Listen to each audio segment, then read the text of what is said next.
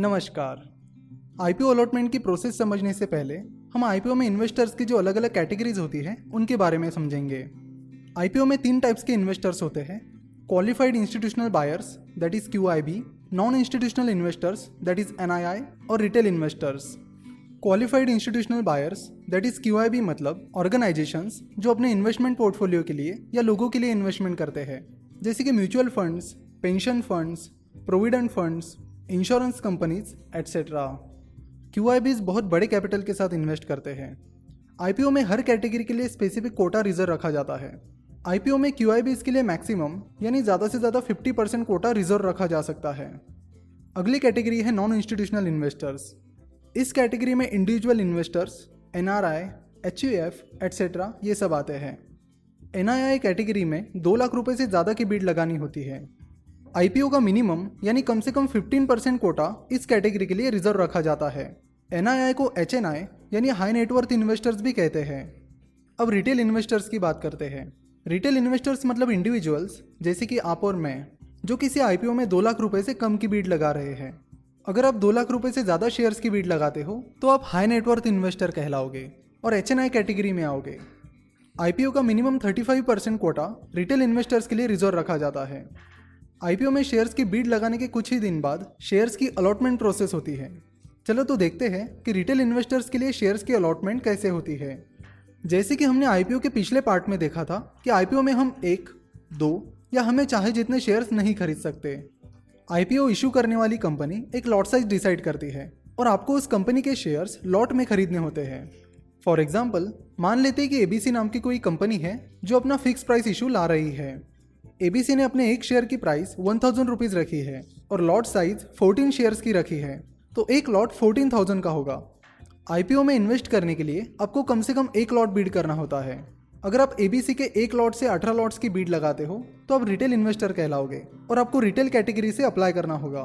क्योंकि अठारह लॉट तक आपकी इन्वेस्टमेंट दो लाख रुपए से कम होगी। और अगर आप अठारह लॉट से ज़्यादा लॉट्स की बीड लगाते हो तो आप हाई नेटवर्थ इन्वेस्टर कहलाओगे और आपको एचएनआई कैटेगरी से अप्लाई करना होगा।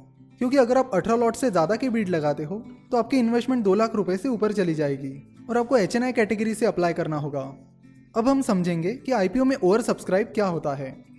ओवर सब्सक्राइब मतलब जितने शेयर्स कंपनी इशू कर रही है, उससे ज़्यादा शेयर्स की बीड्स आना। फॉर एग्ज़ाम्पल अगर किसी कंपनी के आईपीओ ने रिटेल इन्वेस्टर्स के लिए एक लाख शेयर्स रिज़र्व रखे हैं और उन एक लाख शेयर्स के लिए अगर दो लाख शेयर्स की बीड्स आती है तो हम कहेंगे कि रिटेल कैटेगरी दो गुना ओवर सब्सक्राइब हुई है। अगर उन एक लाख शेयर्स के लिए पाँच लाख शेयर्स की बीड्स आती है तो हम कहेंगे कि रिटेल कैटेगरी पाँच गुना ओवर सब्सक्राइब हुई है।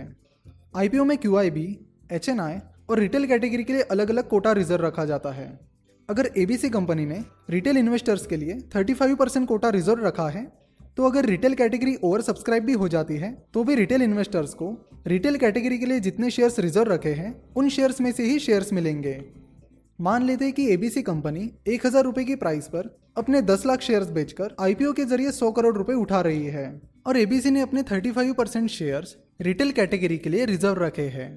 इसका मतलब है कि 10 लाख में से साढ़े तीन लाख शेयर्स एबीसी ने रिटेल इन्वेस्टर्स के लिए रिज़र्व रखे हैं। एबीसी कंपनी के एक लॉट में 14 शेयर्स है तो साढ़े तीन लाख शेयर्स मतलब पच्चीस हज़ार लॉट्स होंगे। तो एबीसी कंपनी के पच्चीस हज़ार लॉट्स रिटेल इन्वेस्टर्स के लिए रिज़र्व है। तो अगर एबीसी की रिटेल कैटेगरी के लिए बराबर पच्चीस हज़ार लॉट्स की बीड्स आती है तो सभी रिटेल इन्वेस्टर्स को उन्होंने जितने लॉट्स के लिए बीड लगाई थी, उतने लॉट्स मिल जाएँगे। अगर पच्चीस हज़ार लॉट से थोड़ी ज़्यादा बीड्स आती है फॉर एग्ज़ाम्पल पैंतीस हज़ार या चालीस हज़ार तो फिर जितने भी इन्वेस्टर्स हैं, उन सारे इन्वेस्टर्स को पहले एक लॉट अलॉट किया जाएगा। और फिर उसके बाद जो बाकी बचे लॉट्स हैं, उन्हें, जिन्होंने एक लॉट से ज़्यादा लॉट्स की बीड लगाई थी, उनमें प्रपोर्शनेटली बांट दिया जाएगा। अगर उन पच्चीस हज़ार लॉट्स के लिए बहुत ज़्यादा बीड्स आती है फॉर एग्ज़ाम्पल डेढ़ लाख या दो लाख। तो ऐसे केस में अगर सबको कम से कम एक लॉट अलॉट करना भी मुमकिन नहीं है तो फिर लॉटरी बेसिस पर शेयर्स की अलॉटमेंट की जाती है।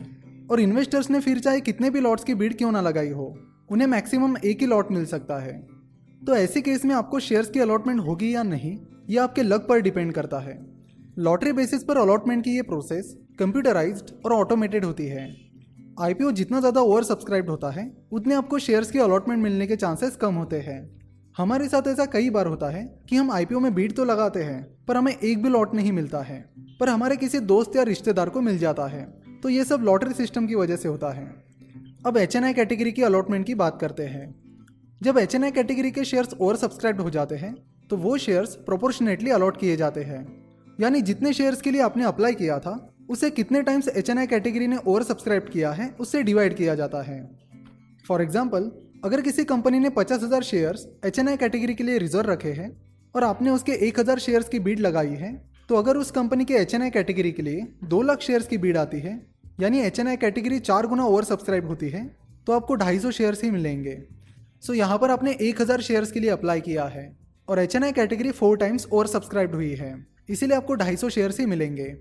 शेयर्स अलॉट होने के सात दिन के अंदर वो स्टॉक स्टॉक एक्सचेंज पर लिस्ट हो जाता है। अगर आपको स्टॉक मार्केट से रिलेटेड या इस वीडियो से रिलेटेड कुछ सवाल पूछने हैं तो आप हमें nine zero four nine six four one four nine one या eight zero double five eight three five eight three five इस नंबर पर हमें कॉल या व्हाट्सएप कर सकते हो। अगर आपको ये वीडियो पसंद आया है तो ज़रूर हमारे चैनल को सब्सक्राइब करिए और इस बेल बटन को भी दबा दीजिए, ताकि आप हमारे स्टॉक मार्केट के लेक्चर्स रेगुलरली देख सको और कोई भी लेक्चर या अपडेट मिस ना हो। हमारे साथ अपडेट रहने के लिए आप हमारे टेलीग्राम चैनल को ज्वाइन करके हमसे जुड़ सकते हो। स्टॉक मार्केट के बारे में और जानकारी के लिए आप हमारी वेबसाइट फिनोवेशंस विज़िट कर सकते हो। हमारे नए वीडियोज़ और आर्टिकल्स से अपडेट रहने के लिए आप हमें फेसबुक और ट्विटर पर फॉलो कर सकते हो।